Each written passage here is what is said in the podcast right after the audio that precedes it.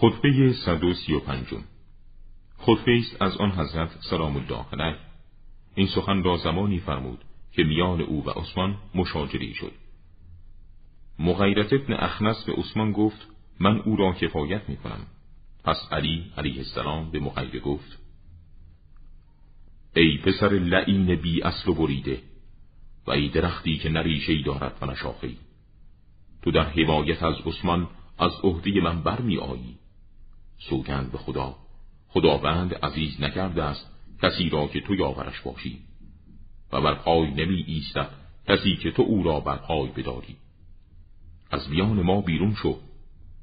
خداوند فاصله میان ما و تو را دور فرماید. سپس برای مقاصد خود از هیچ کوششی دریغ مدار. خداوند خیر و عنایتش را از تو بگیرد اگر زنده بمانی.